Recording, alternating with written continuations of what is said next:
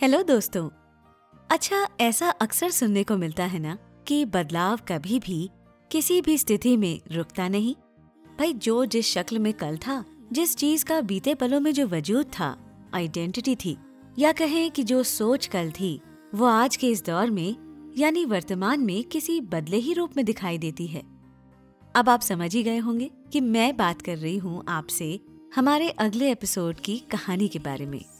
तो चलिए, लेखक अनिल सक्सेना द्वारा लिखित बीते कल के और आज के पलों के इस बदलाव पर एक किस्सा सुनते हैं। कहाँ?